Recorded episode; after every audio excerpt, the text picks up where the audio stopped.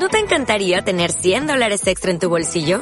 Haz que un experto bilingüe de TurboTax declare tus impuestos para el 31 de marzo y obtén 100 dólares de vuelta al instante. Porque no importa cuáles hayan sido tus logros del año pasado, TurboTax hace que cuenten. Obtén 100 dólares de vuelta y tus impuestos con 100% de precisión. Solo con Intuit TurboTax. Debes declarar para el 31 de marzo. Crédito solo aplicable al costo de la presentación federal con TurboTax Full Service. Oferta sujeta a cambios o cancelación en cualquier momento.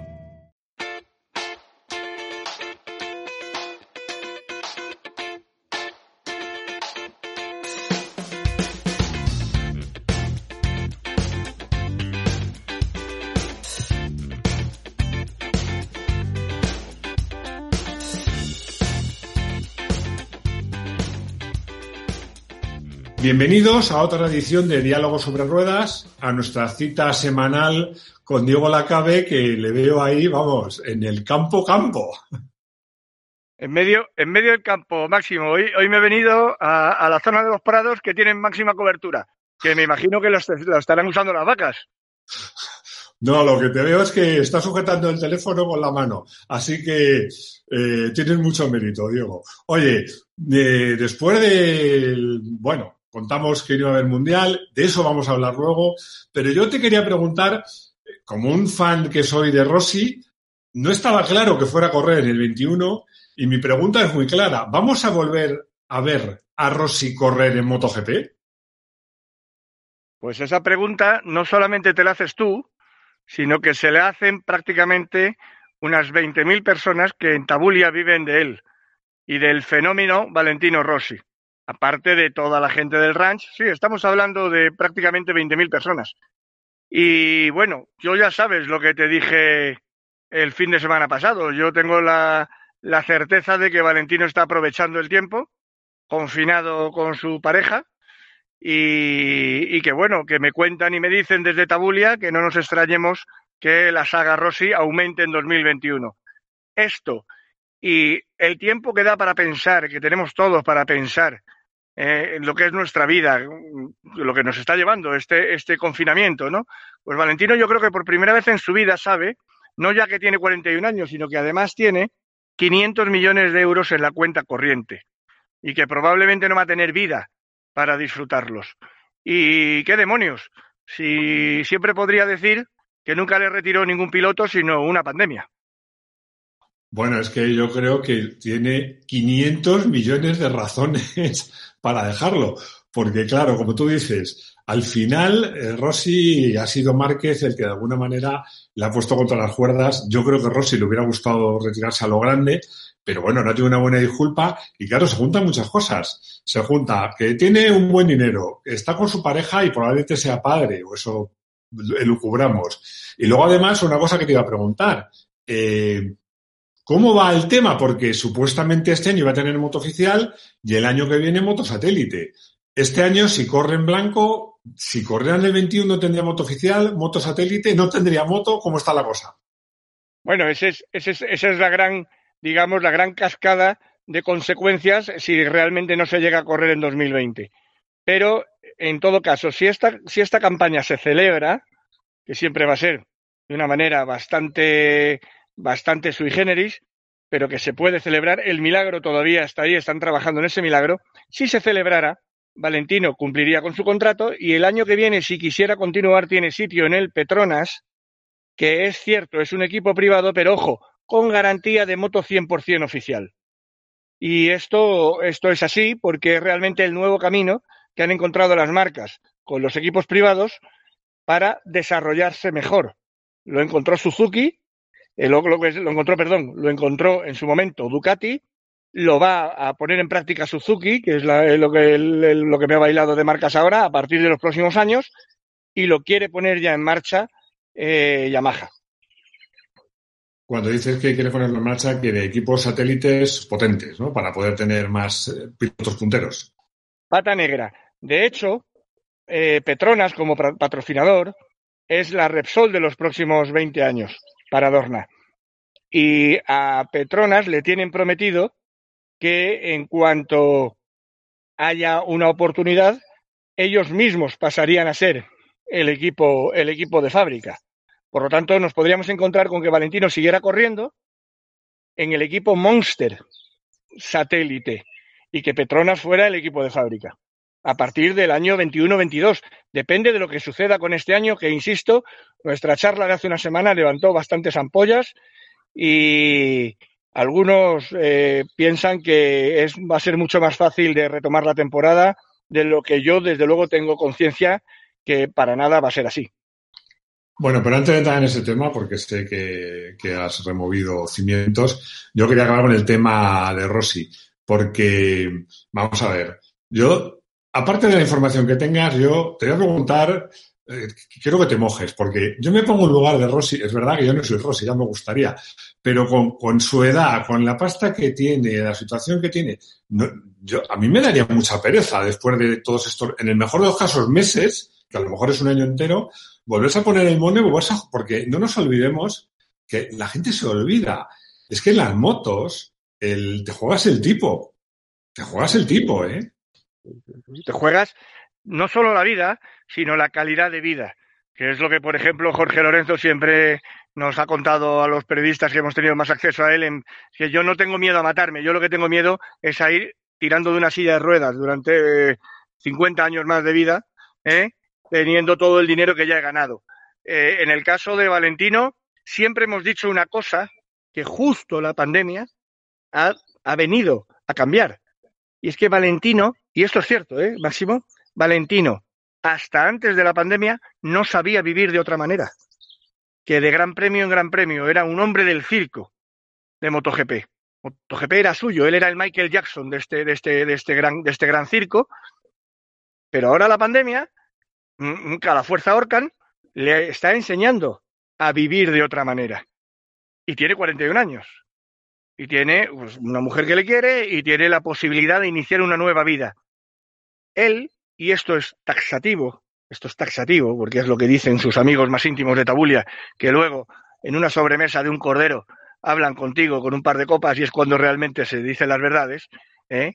él ha seguido corriendo desde el dramático final de 2015 hasta hoy simplemente para borrar esa supuesta foto final de su carrera deportiva, que hubiera supuesto eh, el final de 2015.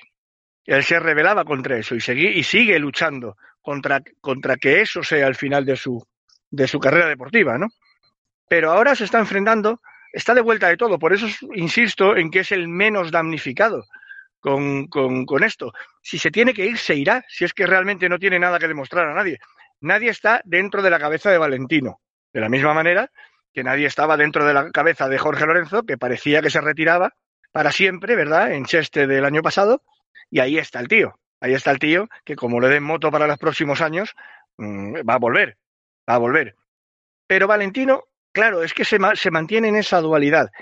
Sería uno de los grandes beneficiados de que tuviésemos una temporada corta, de pocas carreras, en la que se jugase un título que fuera sui generis y que dentro de esas carreras pasara algo, que se borrara por lesión, por caída, alguno de los líderes o favoritos natos al título, que pasaran ciertas cosas y él estuviera ahí.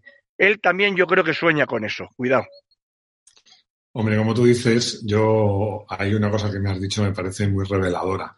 Es que es cierto que Valentino es un hombre que no, claro, es que se nos ha olvidado, que lleva pues desde que tiene uso de razón en las carreras. Y yo creo que... Desde, 1996. Claro, yo creo que él no sabe vivir de otra manera y de repente, de repente y a la fuerza, pues ha visto que, se puede vivir de otra manera.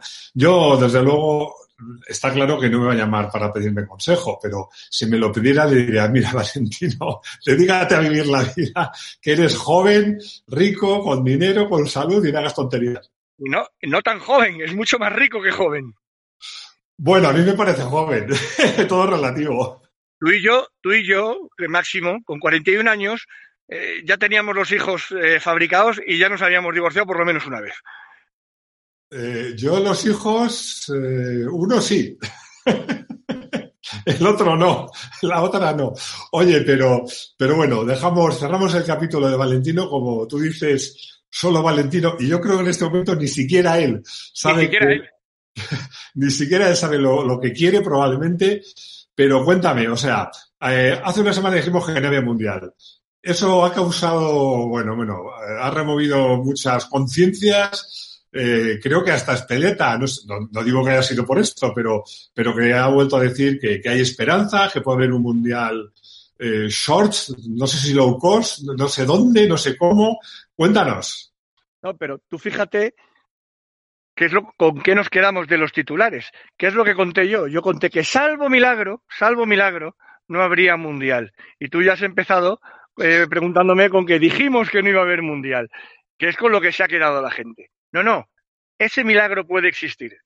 Ese milagro existe, existiría en forma eh, de eh, capacidad de producción de los grandes laboratorios, de test masivos y que a la vez hubiese una curva, que algunos epidemiólogos están hablando de esto, la posibilidad de que hubiese una curva tan rápida como ha habido de contagios en cuanto a inmunidad y que en una franja de edad de hasta sesenta y tantos años hubiese una gran parte de la población del mal llamado primer mundo, en, básicamente donde se celebran los grandes premios, eh, donde, mm, bueno, la gente pudiese, con una aplicación, con unos test, con, con una información, que se pudiesen celebrar grandes premios. ¿Cuándo puede pasar eso? Esta es la incógnita. Eh, desde luego, yo no creo que el Mundial pueda tener recorrido si empieza en septiembre, como están diciendo algunos, hasta el 15 de diciembre. Ya me parece una franja, me parece que incluso hasta quien ganara ese título, salvo que fuera Valentino Rossi, que por supuesto diría que... ¿eh? Y desde luego Marc también lo pondría como uno más ¿eh? de la cuenta, pero él mismo sabría que es un título eh, adulterado mm, por, por, por, las circunstancias, ¿no? Pero bueno, mm, sí que es cierto que si a lo largo de los meses de mayo y junio, porque esto va muy rápido, están pasando muchas cosas, eh, diariamente. Por eso tú y yo vamos a hablar semanalmente del minuto y resultado, de cómo está este tema y de cómo trabaja Dorna para ello. Dorna está hablando con los promotores de cada carrera. Fíjate que una de las cosas que han descartado es que se hagan dos, dos carreras por fin de semana, porque Carmelo lo ha dicho así de claro, no, no, es que los promotores pagan por una, o sea que si, si, si vamos a donde vayamos vamos a hacer una nada más. Entonces tú fíjate eh, eh, cómo sigue con la visión del negocio y bueno, mmm, veremos porque los patrocinadores de referencia también tienen algo que decir. Hoy Red Bull ha, ha hecho un llamamiento a la Fórmula 1, no tardará en hacerlo también a MotoGP. Y bueno, eh, eh, todavía queda mucha harina que cortar. Insisto, insisto, el milagro puede suceder, pero es lo que hace falta. Cuidado, es lo que hace falta para que la temporada 2020 se lleve a cabo. De todas maneras, eh, antes estábamos jugando a ponernos en la cabeza de Valentino. Creo que ponernos en la, cabeza, en la cabeza de Carmelo es todavía más difícil, si cabe, pero a mí me parece muy arriesgado tratar de hacer un mundial de septiembre a diciembre, que son tres meses y medio, porque claro, es que pueden pasar muchas cosas. Es que si un piloto tiene una lesión y hay carrera cada fin de semana, se pierde en vez de una o dos, se pierde cinco. O pueden pasar que, que haya pilotos que salgan en, en, malas condiciones y pasen accidentes graves, en fin. La verdad es que, lo, bueno, Adorna, como a todos nosotros, se enfrenta a una situación única, ¿eh? es complicada, complicada. Absolutamente, y además déjame que yo sí sea arrogante y que yo sí, yo sí me atrevo a ponerme en la cabeza de Carmelo Espeleta porque le he tratado mucho más que al propio Valentino. Y, y lo que ha pasado es muy sencillo. Carmelo ha hecho una cosa que por otro lado mm, es marca de, marca de la casa. Es, Carmelo se ha puesto en el peor escenario. Tiene el peor escenario provisionado y eh, arreglado, que es el hecho de que 2020 deje de existir. Y eso es lo que hemos contado nosotros. ¿Qué es lo único que le fastidia a Carmelo? Que se cuente que me parece además, me parece además lo, eh, muy lógico y muy normal dentro de lo que es su personalidad y dentro de lo que es lo que se están jugando ellos. Otra cosa es que los periodistas hagamos nuestro propio trabajo. Pero el escenario está, como lo contamos hace una semana, perfectamente provisionado entre 80 100 millones de euros. Los, los, patrocinadores, digamos, los grandes patrocinadores de referencia, informados de que, porque son además los que están contando las cosas, que esto puede pasar, pero a la vez, a la vez, tienen que dar una imagen de que evidentemente no van a tirar la toalla eh, a la primera de cambio. Eso también es cierto. Es decir, que están a la espera de ese milagro y que estarán preparados mm, porque además lo pueden hacer, de organizar un gran premio en una semana en cuanto les dejen. Eso también lo pueden hacer. Yo la verdad es que estoy un poco contigo. ¿eh? Yo creo que en la cabeza de Carmelo está que el Mundial no va, no va a haber Mundial, pero yo creo que él tiene que dar la imagen de que lo está peleando, de que está luchando, de que va a intentarlo todo, de que va a ver si hay alguna forma posible lo hará, aunque sea con grandes premios tristes, eh, sin público, que sería una opción también, que, sería muy lamentable, pero bueno, se está barajando en el, en el deporte del, de las motos y en otros muchos. Pero vamos, yo creo que él tiene en su cabeza descontado que no habrá mundial. Eh, y cuéntame, de otros pilotos hay novedades. Eh, ¿Qué opinan los demás? Porque habrá pilotos que están que estarán contentos pensando que haya un mundial, aunque sea un mundial corto. Habrá otros que, dirán, no, no, mejor ya lo dejamos estar. No, todos están deseando correr. En ese sentido, hay unanimidad. Eh, como si les metes dos carreras por fin de semana. Ah, mira, antes has dicho una cosa muy inteligente que precisamente que avala lo que te estoy, lo que te voy, lo que esto que te estoy diciendo y es ese riesgo de que bueno, de que los pilotos salgan desbocados y que haya algún accidente grave. Eh, precisamente porque ellos, es que ellos les da igual, o sea, es que cuando ellos, a ellos les pones el circo, les pones la, le pones la carpa del circo y ellos, ellos van a dar gas, eh, con la cabeza que cada uno tenga en ese, en ese momento, ¿no? Entonces, eh, por supuesto, eh, en esta circunstancia, mm, al que mejor veremos mm, adaptarse será al que sabemos que es el mejor para todo hoy en día, que es Mar Márquez. Yo no tengo ninguna duda de ello, pero mm, aún así eh, habrá que verlo, habrá que ver cómo reaccionaría, ¿no? Date cuenta que hay otros datos técnicos importantes de información que, es importante que compartamos con, con, los que nos siguen en Moto 1 Pro. El hecho mismo de que Michelin solamente tiene neumáticos fabricados para dos o tres grandes premios en la actualidad y que tiene la, factoría de Clermont-Ferrand cerrada. No está produciendo neumáticos de competición. De hecho, están haciendo mascarillas a tope y están haciendo otra, otra serie de cosas para, para, para la República Francesa. Entonces, mmm, bueno, eh, Michelin hay que ponerle, digamos, sobre aviso de que va a haber grandes premios y sobre todo que va a haber un calendario continuado. Eh, después está la prueba del 15 de que ese escenario de pasar todo directamente a 2021 existe, que es la congelación, la congelación del desarrollo de motores eh, en todas las categorías, especialmente en MotoGP. ¿Por qué? Porque hay una factoría que está por encima de todas las demás y que podría seguir desarrollando, que es Honda. Y lo que precisamente no quiere eh, Dorna, ni quiere la MSMA, es decir, todos menos Honda, lo que no quieren es que mientras ellos tienen todo parado, eh, Honda pueda seguir desarrollando para 2021 o para 2022.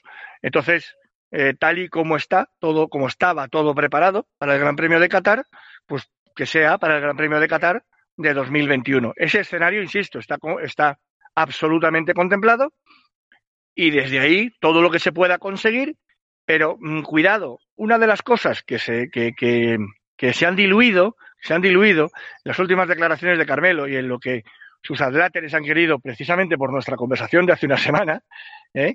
Eh, han, querido, han querido contar, eh, se ha diluido una cosa muy, muy cabal, que yo sé que sigue en la cabeza de Carmelo y que dijo a Speedweek hace dos semanas.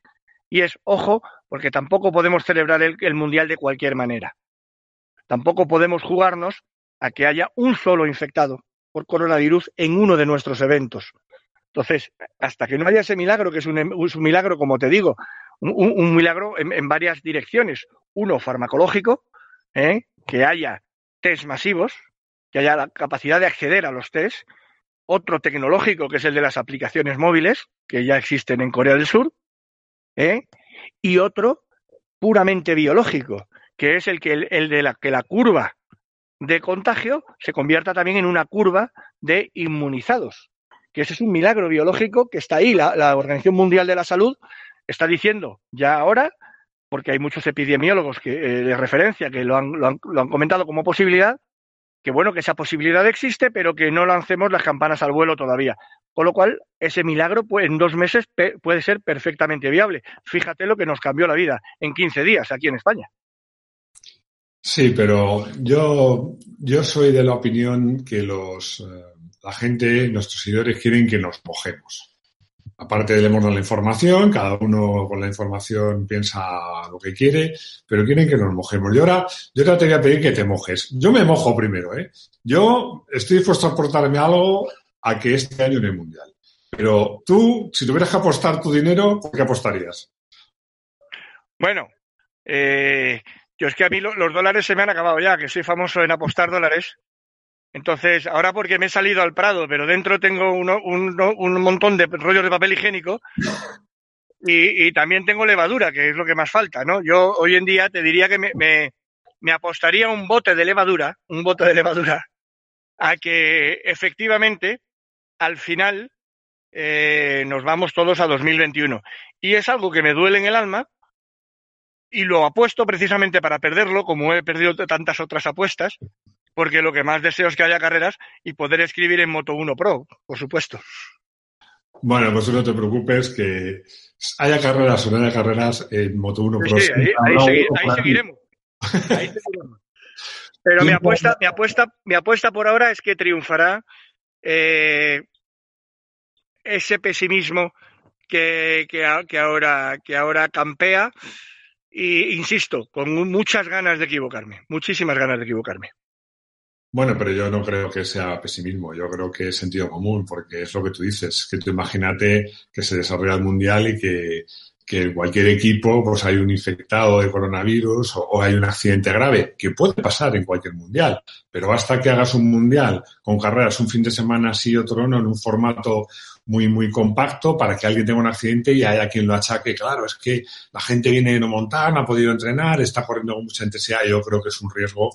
Yo pienso que la vida de las personas está por encima de todo y la de los pilotos y por supuesto los mecánicos, los asistentes, los conductores, los cocineros, porque claro, hay gente que dice, no, se hace el mundial de la puerta cerrada. Ya, pero es que el mundial, los que hacen el mundial ya son una tribu, son mucha gente. Son, son dos mil personas, son dos mil personas en el paddock.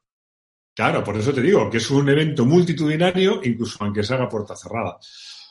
Bueno, Diego, eh, me das envidia, aunque yo tengo el campo al lado, pero no, no, no estoy encima del campo como tú. Así que me das envidia y no de la sana porque no existe.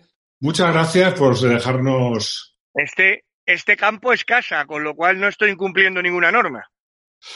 Lo sé, lo sé, que eres un afortunado y estás en tu casa y en tu campo. No hace falta que me lo recuerdes. Bueno, Diego, muchísimas gracias, un abrazo, cuídate mucho, cuidaros todos y nos vemos en una semanita. Nos vemos, un abrazo. Hasta luego.